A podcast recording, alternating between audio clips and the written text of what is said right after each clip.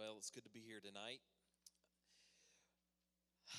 I want to uh, do a teaching tonight over the next two Wednesday nights, and um, depending on how the how tonight and next week goes, I may do a third because I want to get this information into your spirit. And I'm calling this little mini series uh, called Mind Games. Mind Games.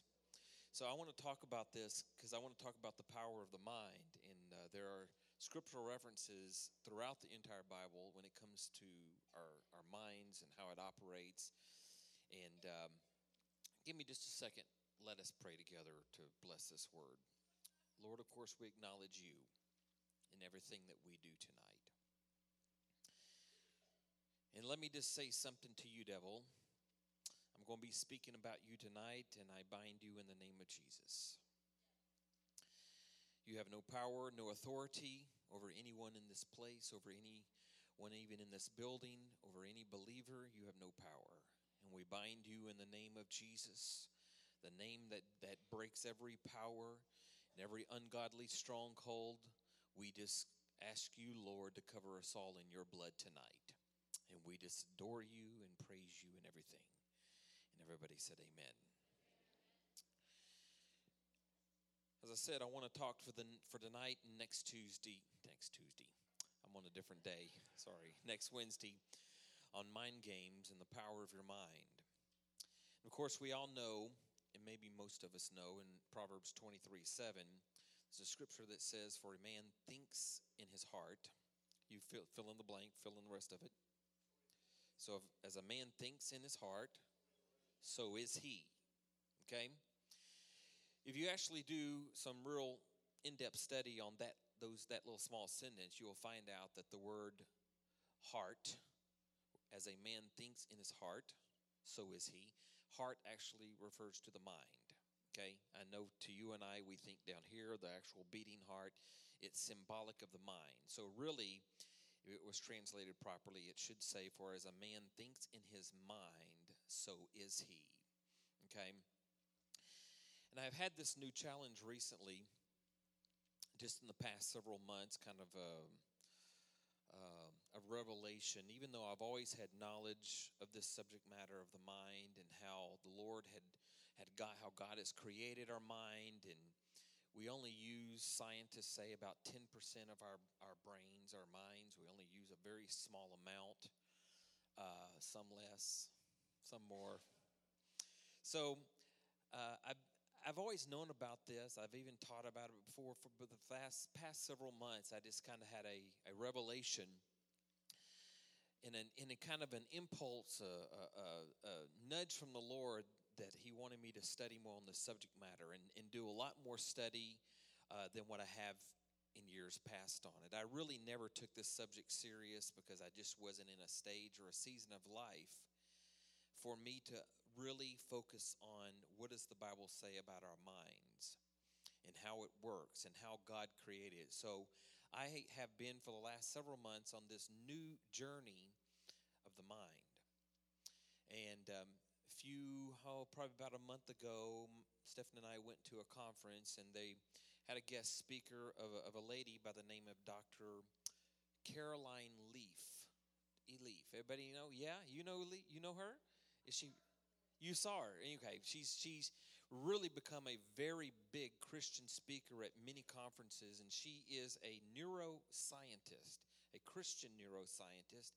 Has been studying the brain for over 25 years, and this information this lady knows about the brain and all of that, and how it applies to the way God created it and the Word of God, and all of that is just absolutely amazing. So, for those of you who have never heard of Dr. Caroline Leaf, you can go Google her. You can go on YouTube, and you can find all kind of videos and watch, and you'll be amazed at what you will learn from this woman. And I'm still going over many of her videos and learning what she knows because she knows the scientific aspect of the brain. And because she's a Christian, she's applying both together in one world. And it's just an amazing thing to know everything about the brain that I never knew about, but Dr. Caroline Leaf has uh, been teaching. She has a book out that I'm planning on getting to kind of even dive even more. But I personally, for me, the Lord has been challenging me to find more about the mind and how it operates and how He intends it to operate. Because you'll find out that our minds, of course, is part of our soulish realm. Remember, we said this many times that you are a spirit, you possess a soul, and you live in a body. Okay? But you are spirit first. Your soulish realm is your mind, will, and emotions. And this is where the devil dominates the most is in your soulish realm, mainly your mind, because you've heard me say it before, your mind is the devil's playground. Okay? But it also can be on the reverse side that your mind can be a powerful force for God if it's being used properly. The problem with humanity today, because of the sinful nature that you and I are in and that we live in daily with sin all around us, and you and I sin, is the fact that our brains mostly dominate on the bad side because of the sin. That if the sin wasn't here, we would be totally operating our minds and our brains in the aspect towards the Lord and the things of the Lord. So, where it's a constant battle in our minds, it's a battle between the good and the bad, the flesh and the spirit. Remember, the spirit is the part of us that has a natural desire to serve and want to, to know God and to do right before God's eyes. And then the flesh is the is the bad part. I I wanted so bad to have a little angel right here and a little devil on this side as an illustration, but I couldn't find any. But that's really, you know, we've seen movies, we've seen stories of, you know, the the angel talking good stuff over here and, the, the, the devil talking the bad stuff over here. That really is a great analogy in the fact that both spirit and flesh are vying for your soulish realm. Because when your soulish realm is affected, either good or bad, it produces our behavior. Okay? And there are steps in between that. It also produces our attitude, it produces our mood, and then it produces our outside, our outward behavior. And that's the reason the Bible says that many times you can tell uh, how a person is by the fruit that they bear. Well, that's just a reference of saying that you can watch somebody's actions and behavior and tell a lot about them. And because I deal with a lot of people and have for many years in ministry, I have become more keen of watching people's behavior. And of course, that's not always accurate. I understand that. I'm, I'm not, I, don't do that perfectly, but, but many times actions tell a lot about a person. And so, um, and it's not true all the time, as I said, so I want to make sure I make that disclaimer. But so it's important that we understand this mind and how the Lord intended it to work and it, how it was created originally and the struggles that we have in our minds. So, next Wednesday is whenever I'm going to get more into the meat and potatoes of this, but tonight I want to stick to kind of an introduction and about who the devil is and how he plays a part in our mind. So, is that going to be okay? I grew up. Um, I grew up in a church. was a wonderful church. I cherished my growing up years in church. A very powerful church with a very powerful pastor who, wonderful, godly people, and I cherish all that. But it seemed like, just looking back over the years, that we learned more or we heard more about what the devil is doing than what God is doing. So I'm the type of a person I don't want to focus so much on what the devil does. Okay, he gets enough attention as it is. I don't want to give him any more than what he deserves. So I'm of the mindset as I teach and preach or whatever you want to call that that I want to talk, tell about more of what Jesus can do in our life. But on certain occasions, I believe it's important that we learn about the enemy and how the enemy works in our lives. And that basically that's what tonight is. Is we're going to be learning about what who is the devil and how he works and operates according to scripture. And many of you who are uh, seasoned Christians in here, you'll understand and amen a lot of this. For those of you who are young in the Lord, some of this may be revelation for you. And hopefully you'll walk out with new knowledge and understanding. But before I go into how God made the mind and how powerful your mind really is, I want to first establish the precedent that Satan himself knows this information and he will use this information for his benefit at all cost. Okay? He hates you, he abhors you. Not only does he hate human beings in general, but when you serve the Lord, he hates you even more. Okay? I don't care what they tell you when you get saved and give your life to Christ that things become a bed of roses and, you know, birds fly around singing hymn songs all around your head and all those wonderful things. And there are wonderful aspects, as many of you already know, to serving the Lord. But it does open up uh, more attacks from the enemy. And I'm just being very truthful to you. I don't want you to walk out of here deceived. So Satan knows. We always say he's a, he's a dumb person or a dumb devil. In all reality, he's very smart, he's very brilliant. God created him.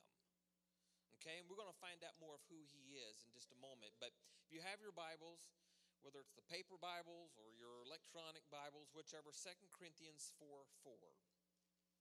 2 Corinthians chapter 4, verse 4. This particular verse is in the Amplified Bible, which I have really gotten to love here recently. 2 Corinthians 4 4, it says, For the God of this world, referring to Satan, the devil, for the God of this world has blinded the unbelievers. Now, I want you to pay attention.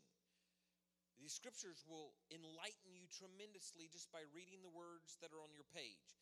For the God of this world has blinded the unbelievers' minds that they should not discern the truth Okay, now I want you to realize the strategy of the enemy with this one scripture alone, alone that he is a deceiver.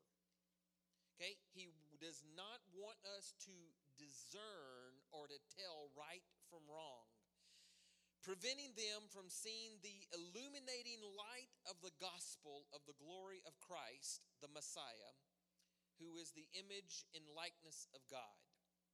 So it's pretty plain, pretty forward, that the enemy will try his best to the unbeliever and the believer, but mostly the unbeliever, to keep them from seeing the truth of what Jesus Christ can do in their life. It is a mission that he has to make sure every unbeliever does not encounter a Christian so that the gospel can be shared with them, and he will do anything at all costs to keep that from happening. When we were, when I was in school, and many of you, I don't know if we have any kids and you or youth in here, they're all in the room, but we used to do things like, give me a T, and everybody would say, give me an O, give me a D, D. Okay, what's it spell? Oh, okay. This is what I uh, this is what I want to do tonight. Is I want you everybody to real loud. I want everybody give me an R. Give me an A. And give me a P. P. What does that spell? Rap. Rap. Now, I know what you're thinking. Is Todd going to do a rap here tonight? Don't provoke me. I may just do a beatbox here. I'm not going to do that. Not going to do that. What I want to talk to you tonight about is Satan's rap sheet. Now, the term rap sheet comes from the police world, in which, whenever they pull up the history of a person to find out their criminal record, they call it a rap sheet. From what I have studied and what I have known it to be, rap is short for the word rapport. R A P P O R T, right? And the T is silent, obviously. It's short for rapport. And basically, rapport is what is the character of this person, basically. So the police will say, What's the rap sheet? Well, I want to give us tonight a rap sheet of Satan himself so we understand uh, what he's doing. So the R and the A and the P I have as acronyms, and the R is going to stand for his resume. Who is he? The A is going to stand for his abilities, what he can and cannot do. And the P stands for his plans. What are his intentions? So we're going to start with R and we're going to start with the resume. What is the resume? What's the history? Who is Satan and how did he come into being? The, the Bible makes reference of his name when he was in heaven to be Lucifer. Okay? Lucifer. The name got changed to Satan somewhere in history, but anyway, The devil was also a slang name of, of Lucifer or Satan. But he was actually one of the top angels in heaven. As a matter of fact, he was the worship pastor of heaven. At least my studies say that, and, and I have no nothing to disbelieve that, but he was the worship pastor. He led all the music in heaven. He was the Brent Brunson. I'm not saying that in a negative way. I'm just saying he's a worship pastor. Do not tell him I said that, okay? I, am taking a picture who's all here. But he was the, what I call the worship pastor of all of heaven. Just, just from pure experience, working with churches of all different sizes, whether I worked in them or whether I had associations with them, one of the top ministries within a ch- local church body that had probably the most chaos, the most battle, the most destruction, whatever you want to call that, was the music ministry of a church. And the reason that I, my philosophy is this is because he was a worship pastor and he cannot stand anybody else taking his old position. And so I've personally seen many music departments, many music ministries have the greatest attacks of the enemy. From my reasoning, is probably because they are taking his position. He also wanted to be on the same level as God. Okay, we're going to read about that in just a moment. And he recruited one third of the angels to help make this happen. So he had a pretty good influence in heaven to recruit one third of the angels. Now, Isaiah chapter 14. Isaiah 14, beginning in verse number 12. It says, How you are fallen from heaven, O Lucifer, son of the morning. How are you cut down to the ground? Mighty though you were against the nations of the world. Now, notice the personal pronouns they're getting ready to use here. It says, For you said to yourself, referring to Satan, Lucifer, you said to yourself, I will ascend to heaven and rule the angels. I will take the highest throne. I will preside on the mount of the assembly far away in the north. I will climb to the highest heavens and be like the Most High God.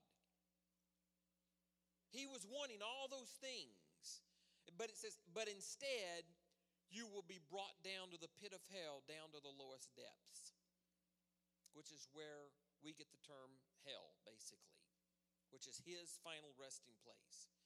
So Satan had a pride problem. He had a problem that he wanted to be up there with God, if not be in his spot. And of course, the story goes that he was cast out of heaven. And that's how the earth became the condition it in when Adam and Eve have sinned, and he was there as a snake. And you know the story how he persuaded Adam and Eve to eat of that fruit. See, he's not omnipresent. Satan is not omniscient, he's not omnipotent, he's not all powerful, he's not everywhere, he's not all knowing. He's limited. He's limited. So, how does he get so much accomplished around this earth? It's because of the one third of his angels, his death angels, or the demons that you and I may know them as today. So here he is. He's got his one third of all his hordes of hell that followed him were cast out of heaven with him. And so that is how havoc is being uh, uh, wreaked upon this earth today. And how do you explain the evil in today's world? How do you explain all the murders that go on in this world? How do you explain all the child pornographies and the, and the immoral acts that take place today? How do you explain all the hate and the violence? How do you explain all the junk that happens in our lives? Maybe there was a damaged chromosome. I don't know. Maybe a person's nursery was painted the wrong color when they were a baby and it caused evil. Or maybe their diaper was on too tight. I don't know. But what I do know is that evil is present because of Satan himself and his demons, his hordes of hell are come going through this earth seeking whom they may devour, as the Bible says, going all over this earth. And so we're talking about an organized evil force that, that he has going on here. You know, in certain parts of the United States, maybe even around the world, which I do know it's around the world, or they have organized crime, they call it, which is usually the Italians and the mafia, is what they call them. They're called organized crime, meaning they're bad, but they're well oiled machine to where it's like a business. Satan has the same thing. There are strategies that he uses, there are plans, there are devices that he uses that does all of what he does. So it is a well oiled machine and it's real. People have a problem trying to reason with this because of a rationalistic and materialistic mentality. You see, some people think if I can't touch it or feel it or smell it, then it must not really be a reality. But I look at this, I look at love. Let's say love. I can't touch it, I can't smell it, I can't see love, but I know it exists. Why? Because I feel that. And the thing is, some people say, well, I don't believe there is a devil. Just look around you. Look, look where you live. Look where you work. You will find that there is something happening that is causing humans to be in the condition that we're in. So if we think we can't see it or touch it or smell it, we think sometimes it's not real. But I'm here to tell you look around, it is real. They, it, the Satan is real. I don't understand wind. You know, I understand that there is wind. I feel wind. I know it's there, but I can't, I can try to capture it in a bottle and maybe it's still breezing around in a bottle, but usually when I open it up, you find out that it's not doing that. So we have this mindset that if we can't really tangibly look at it or feel it, then it may not be real. But it, he is real, it, he is at work. The word Satan means adversary, it means accuser. So not only is he your enemy, your adversary, but he is your accuser. That is one of his strongest tools against you is that he will accuse you of something. Even if you really did something, he will accuse you before God and accuse you before yourself and make you feel bad for what you did. And one of the battles that we fight in our mind is trying to fight the battle of what the enemy tells us to be truth when it's actually a lie. Okay? And so he, it's an adversary, accuser, enemy. All right, so that's his resume. I'm just giving you very light bullet points. Don't have time to spend weeks on this. The A in the rap sheet stands for his abilities. In 2 Corinthians chapter 2 verse 11 it says this, after all, we don't want to unwittingly give Satan an opening for yet more mischief then we're not oblivious to all of his sly ways. Okay? The King James Version calls it, don't be ignorant of his devices. So, what is this scripture saying? Know the enemy. Okay, some people say, I don't even want to talk about the devil. Yeah, I agree with that. There's truth to that. We shouldn't have to focus on the devil, but the Bible is clear that we should know and understand the strategies, the purpose, the intent of the devil. And that's what I'm trying to do tonight is just enlighten you more of who he is and how he plays a role in our life. The Bible says that he's like a lion seeking this earth, seeking whom he may devour. Okay? Devour, to put it in regular English, to destroy you. Whether you're a Christian or non Christian, he doesn't care. He doesn't care. He's out for everything that God had created, especially you and I as humans. And the reason is is because we're the ones he created to have fellowship and communion with. And if he he can't have that anymore, so therefore, he's going to destroy you and I to the best of his ability to make sure we do not have communion with the Lord. 1 Peter 5 8. Be self controlled and alert. Okay? Here the writer saying, be alert, pay, pay attention, be vigilant. It says, Your enemy, the devil, prowls around like a roaring lion looking for someone to devour. It's in your Bible. So we understand this. If we get it in our minds that this is one of his intentions, that he is constantly on the go, he doesn't sleep like you and I. He is on the go 24 hours a day, seven days a week, 365 days a year. There is no resting for him and his demons. And, and I heard of an acronym for the word alert, and it was this. I liked it. Alert stands for, we had to put in an acronym always looking everywhere to respond to temptation. Always looking, always being diligent. You will even find in Scripture, to, uh, especially the Old Testament, in, in times of battle, that they will put uh, men in certain key places around the city to be watchmen on the wall. Their job was to watch for the enemy. And the same thing applies to our spiritual lives is that we're to be constantly looking for the enemy and see how he's playing in our life. Now, I know that some of you here may not be a practicing believer. I hope all of you are. And if you're not, you're in a great place, by the way. But once you cross that line of becoming a believer in Jesus Christ, and submitting your life to Christ, war will be declared and you will leave the battleground and go immediately into the battlefield. Now, I know that doesn't sound too promising and sound like a walk through Disneyland, but this is reality. When you give your life to Christ, you're basically saying, Lord, I'm in your army. I'm in your army. You used to sing a song as a kid I'm in the Lord's army. And we used to do all this.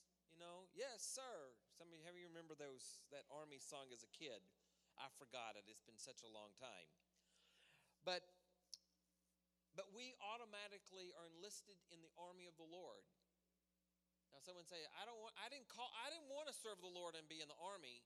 Here's the good part is you're on the winning side. Matter of fact, the battle is already won. The battle, the, we may lose some battles, but the war itself has already been won on the cross. Okay?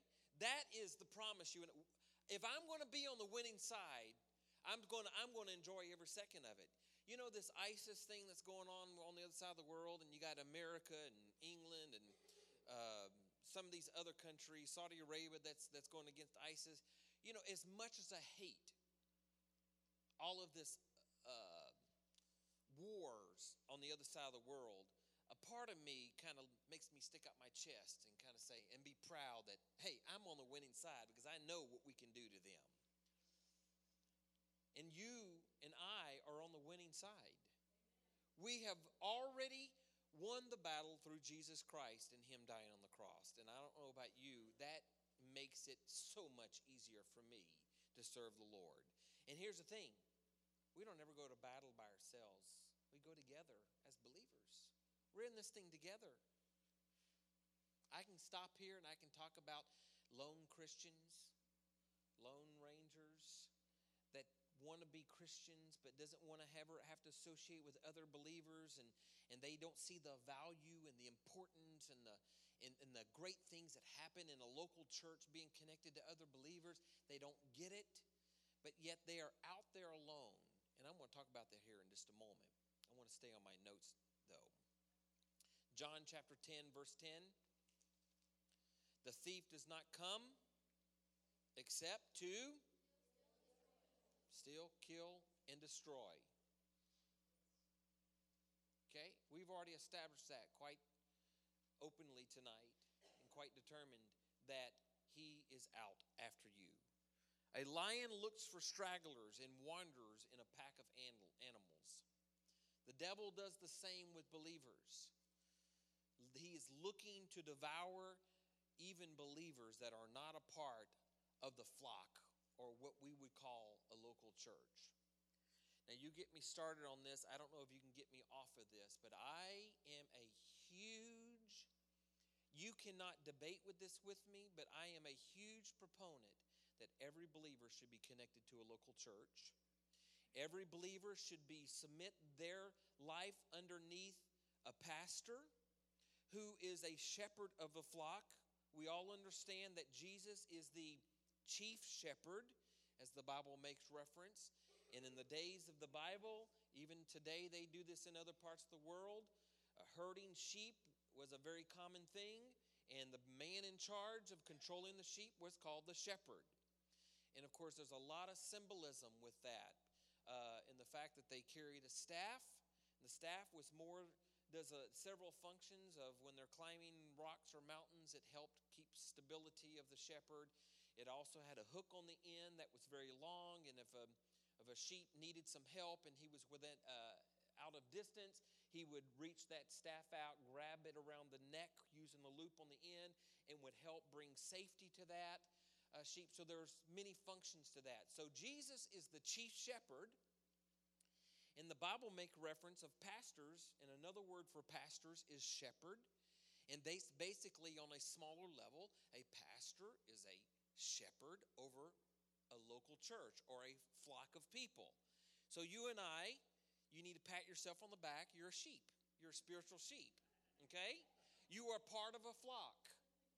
Pastor Dan is our shepherd, with our ultimate shepherd being the chief shepherd, Jesus Christ. So I do believe that every believer should be connected to a local body. Okay, there are a lot of wandering Christians out there without the protection of the shepherd, without the protection of a pastor. Uh, can I have, uh, let me have about five men up here. Ron, will you join me? Come up here, Don. Nikolai, come on up here. I need some I need some beefy men who's got some muscles. Oh, okay. Give me give me somebody else here. Give me I just need one more. Come on up here. Yes, yes. Okay, I want you to just form a circle right here. Hold hands spread out though with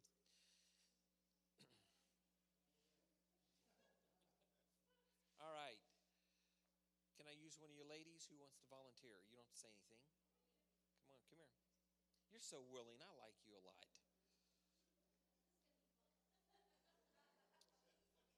This is just an illustration, just to connect the dots here.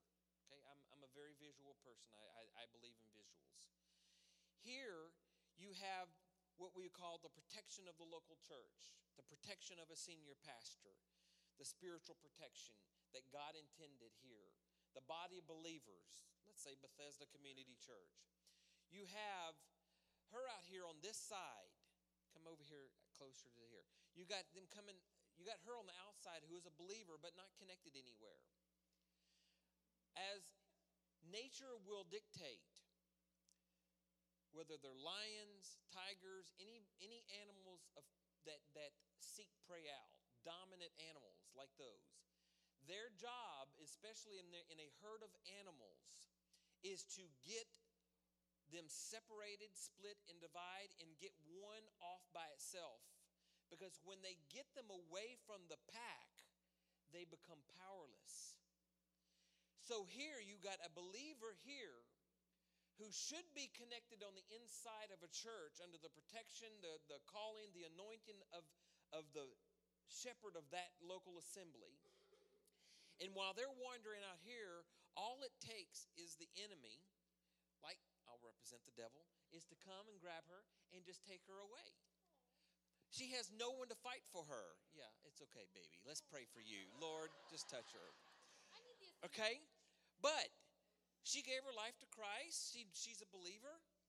And she understands the principle of when it says in the Bible, do not forsake the assembling of yourselves together. Okay? There is scripture that backs up what I'm saying. That she gets now inside connected inside the local body where there's protection of other believers, protection of, the, of a spiritual shepherd. No, you're inside. No, you're inside. Okay? And then when the enemy comes up and tries to get a hold of her, guess what happens? Guess what happens? Hold on. Hold on. Hold on. Hold on. Okay? Okay, that's my point. Is the fact that whenever you are connected to the local church and you're connected with the protection of not only the pastor who is the shepherd and the believers and the support of, of all the believers, the enemy is it's harder to take her away because there's protection with this. You see, when you're having a bad day, that's when you need others to help pray and encourage you and love on you. And whenever others are having a bad day, that's when you can become the protector and love them and, and, and, and uh, help, help them in their moment of crisis.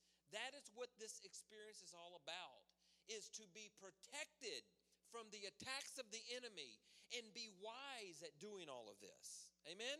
All right, give it up for, all, for my illustrators Sarah. I still love you. Try my best.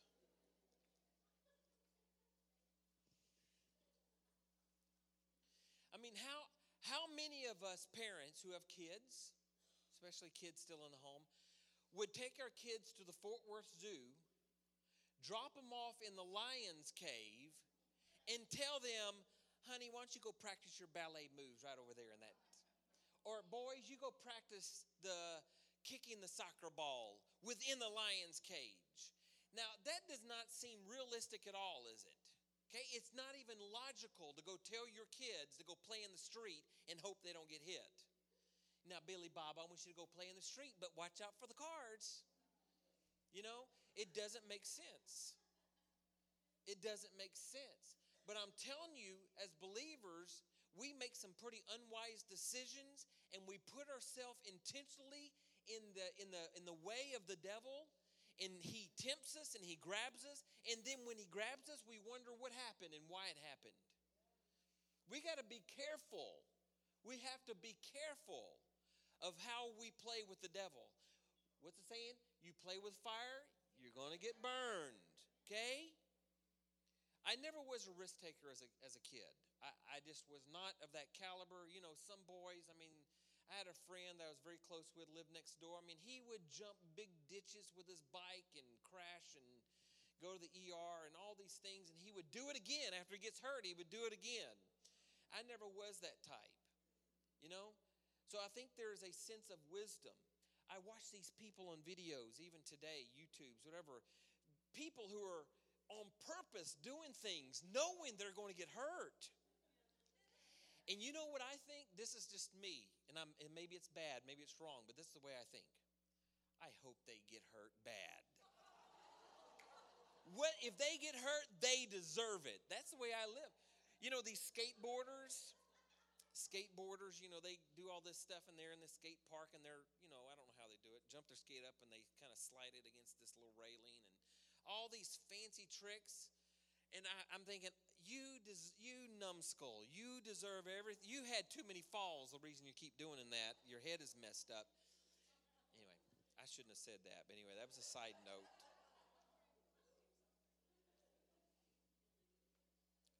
So sometimes, as parents, we put our kids in situations that we shouldn't, and we wonder why they get messed up when they become an adult or as a teenager.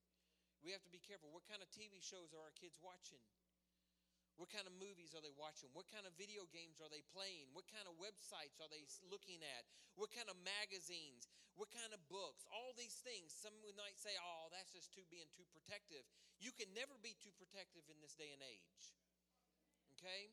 I have two kids, and both of them, we're, we're not overly strict, but we're strict enough in their protection that, that uh, Grafton, when he gets on the computer, there are rules.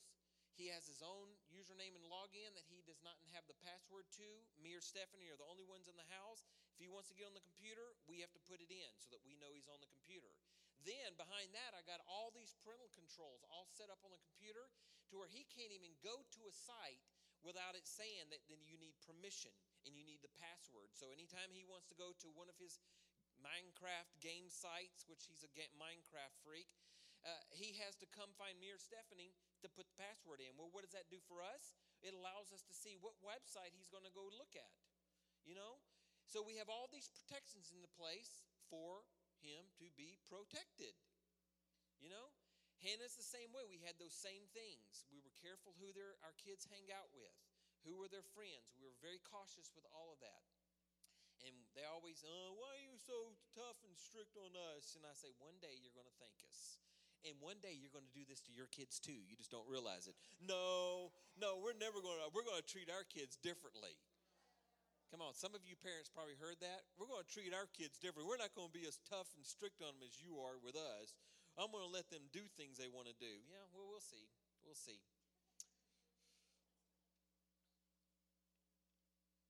So a lion stalks its prey. It stalks its prey. Lions and tigers, they creep, they crawl quietly up upon the prey. You know, he's not going to come around in a red leisure suit and horns on his head and a pitchfork in his hand and Elvira tattooed on his forearm. He's not going to come like that. He's not going to come with this, I've come to get you. He's not going to come so obvious. How do I know this? Because this is what the Word of God says. It says, the Bible says, For he transforms himself into an angel of light. An angel of light. He comes to church in suits he comes to church in dresses. Not literally, but I mean, you know I'm talking about. Figure of speech. He comes in ways to trick you into believing that it's not really him. We always think that he comes all in this one big, huge way where he just makes himself known. No, he is sly. I don't know why I teach, but I come up with songs from childhood. And there was a song we sang in, in children's church. Some of you know it. Sing along with me if you know it. The devil is a sly old fox. If I could catch him, I'd put him in a box. Lock the door and throw away the key for all those tricks he's played on me. It was a Sunday school song. He's a sly old fox, as the song says. He is sneaky and he is manipulative and he will use people. Oh man, that hurt. He people to get into your life. I, am thinking about saying something, but I shouldn't. Okay, let me give you the Cliff Notes version of this. This has come just from years of experience and just just praying about this. I have found that most damage that are done in local assemblies, local churches, were mostly done by Christians and not outside unbelievers. And so I told the Lord one day when I was thinking about this about how much damage is done in the local church through Christians. Not the world, not the unbeliever, not the Satanist, not the agnostics, the atheists, not by them. Most damages in churches today, when it comes to church splits, havocs, chaos, whatever you want to do it, is caused by Christians. Christians. And then I, I told God, I said, God, if this is the case, then the devil doesn't even have to use the world to destroy your church. All he has to do is use Christians. And it's almost as if God kind of nodded his head and said, Yeah, that's true. Just something I just thought of. P. The P in rap stands for his plans. How does he do it? I picture I picture a television set, you know, Many of us have televisions, a flat screen TV in our house. And I picture a remote control. And the remote control, you know, changes the channels and volume and all of that. But I picture the I picture that God and the devil are fighting over this remote control because the remote control is what controls you and I. It's just a figure of speech or, or a symbolism here. So I picture the devil and God fighting over this remote control, which is what controls you and I. And so you have the devil who gets a hold of it and he'll show you something on the TV screen and he'll make it look beautiful. He'll say, "Look, look at that picture up there. Look, listen to that sound." And he will always make something that is dangerous for you as a believer into something that looks good. He, he knows how to candy coat things. And then I see God getting the remote and saying, "No, no, that's not that's not what you need to look at. This is what you need to look at." And then of course it's whatever God wants you to see. And so this is the way I see the devil and God fighting over the remote control, fighting over your life, my life. You know, one's over here in this ear saying, "Do this." The other one's saying, "No, don't do that." The devil's telling you to do this. God is saying, No, don't do that. That's going to hurt you. It's going to possibly even destroy you. You see, our eyes and our ears are the gates into our soulish realm. Right here. This is gateways into your mind, your soulish realm. These, right here, are gateways into your soulish realm. And Satan will use your eye gates and he will use your ear gates to get into your mind with the sound and images, especially wrong sound and images. But the same fact, the Lord can do the same thing. He wants to have your eyes to see the right things. He wants your ears to hear the right things. So it's the constant battle between flesh and spirit, God and the devil.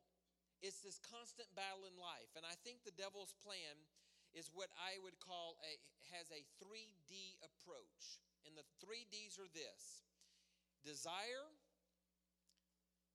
deceit, and the last one is defeat. So the desire is simply what it says. Satan will come to you, reveal something, show you something, let you hear something that creates a desire in you to do. Knowing his intentions that it would be bad for you, wrong for you. And drugs and alcohol are one of these greatest examples because they mess up our lives, they mess up our thinking processes. And so you have the devil who will put spin something that is bad and detrimental to us and make it into a desire where we desire it. Okay? So when wrong desires have been created in our minds, then he creates a deceit. Deceit is simply uh, showing something to be truth when it's actually a lie. The root word of that is deceive. Okay? He convinces you through deceit. He deceives you into the fact that he will show you or let you hear something or experience something that is bad for you, but it actually, uh, but he paints it with colors. He paint, he puts candy coating on that. And so he convinces us that a lie is a truth. You do know that Satan is called the father of all lies, right? Okay? He cannot, the devil cannot tell the truth. He cannot. There is no truth in Satan. No truth whatsoever. Matter of fact, in John 8 44, let's verify this according to Scripture. For he, Satan, was a murderer from the beginning, and he does not stand in truth, because there is no truth in him. For when he speaks a falsehood, he speaks what is natural for him. For he is a liar himself and the father of lies and of all that is false. So when I have people come up and tell me, Oh, Pastor Todd, the devil has been telling me I'm worthless. The devil has been beating me up and just telling me that I'm this and I'm that. And I just want to say, stop, wait a second. Do you realize what you're saying? That if the devil is a liar and he can't tell the truth, and yet you just tell, told me that he tells you this, then you automatically have a right to reverse the lie and find out the truth behind it. So the next time you come to me and say, Oh, the devil's telling me this, I'm going to say, Okay, stop. What's the opposite of that? You, he told you you were worthless, so what's the opposite of worthless? You have worth. So if he is a liar and he's telling you you're worthless, and now you find out that you have worth, now you have something to base your strength upon. You have you have truth now to help you. And what does the Bible say about truth? It will set you free. You see, that is many of our struggles as believers today in the in our minds because he will convince us that a lie is truth. And you and I have struggles today in our spiritual walk with the Lord because many of us are believing lies that we think to be truth whenever God never gave us those. It was the devil. And that's some of the things that I want to talk about next week is to help us understand that the devil will create lies. And we may not know they're lies. But when we find out the truth behind the lie, then that's when true freedom comes because there is freedom in truth.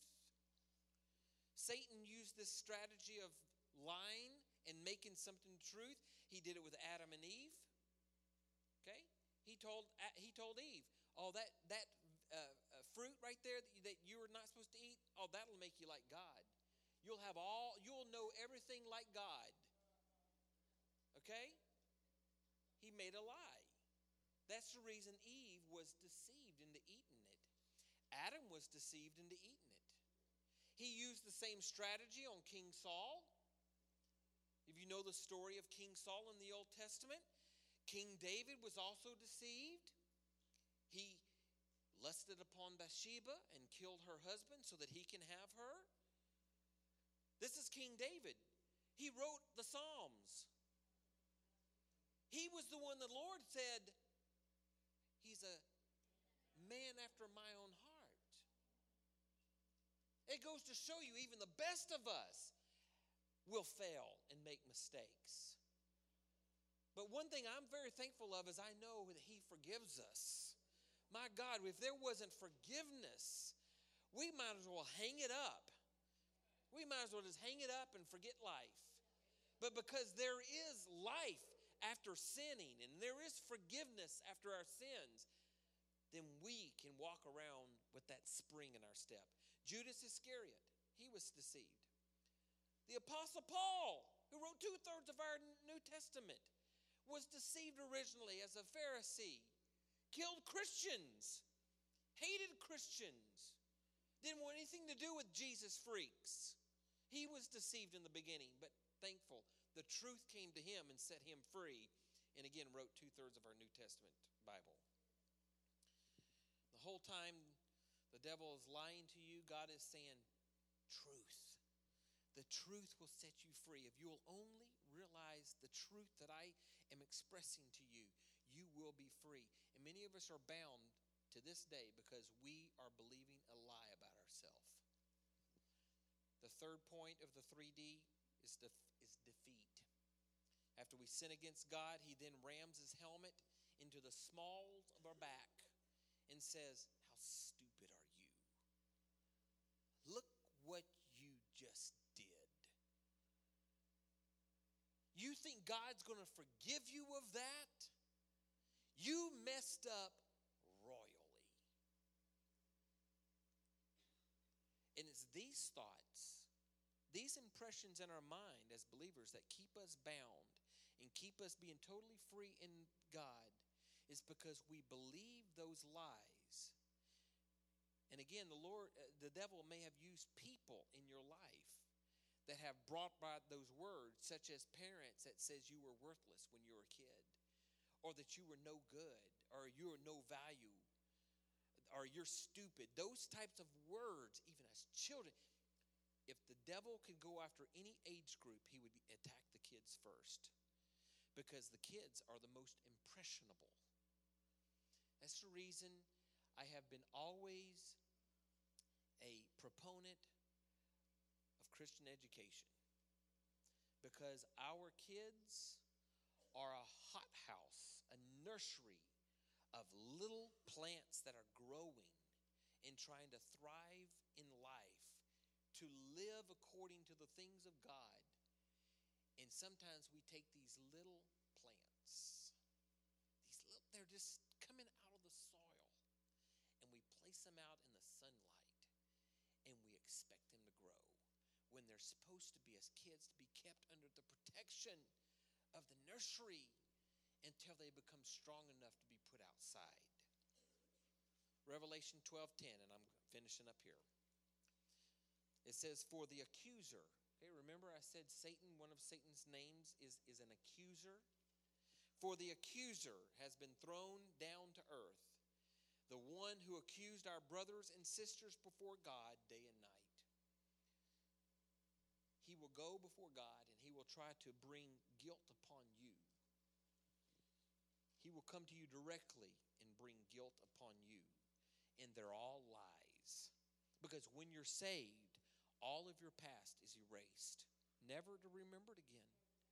I don't I, I don't think we, we get this concept, this biblical this scriptural preference reference, that when we ask for forgiveness, the Bible says that He's faithful and just to forgive us of all of those sins and to throw it in the way in the sea of forgetfulness, never to remember our past. But see, the devil wants to play with our minds and he wants to remind you of your past. And so we stay in bondage to our past when in fact the battle has already been won to where your past is no longer a memory in the eyes of God. And if we ever realized that our path, our, we can be freed from our past, the freedom that we would have, not only to walk in the Lord every day, but to be used of the Lord. Oh, you talk about a powerful person who can do great things for the Lord is someone who is completely free from the bondages of their past. Satan wants us to get locked up in our past, all of our mistakes, and hold them over our heads so we don't feel worthy to do the great things for God. Some of you aren't walking in the will of God for your life. It's because you feel like that you're not worthy of that calling. And because you're, you, don't, you don't feel worthy of that calling, it keeps you suppressed. It keeps you off in the corner. It keeps you pushed away from the will of God, from the purpose and calling your life, because it's the devil's plan to tell you that. It's his plan to tell you that you can't do what the Lord's called you to do. And we believe a lie. And until we come to the truth and realize that that is a lie, we will never receive the fullness that God has for all of us. So between now and next Wednesday, and maybe a third Wednesday, I got to see how the Lord directs. I'm going to be showing you how to win these battles in our mind. Okay? But I felt like it was very important that I started tonight of knowing who our enemy is because he is the primary one, besides the Lord, he is the primary one that uses our mind against us so that we don't accomplish what the Lord wants us to accomplish. Stand with me this evening.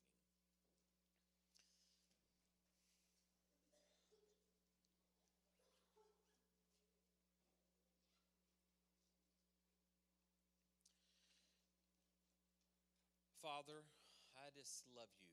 We love you. And Lord, I just pray, Father, that we have a revelation tonight, not only of who you are, but our enemy who is out to destroy us.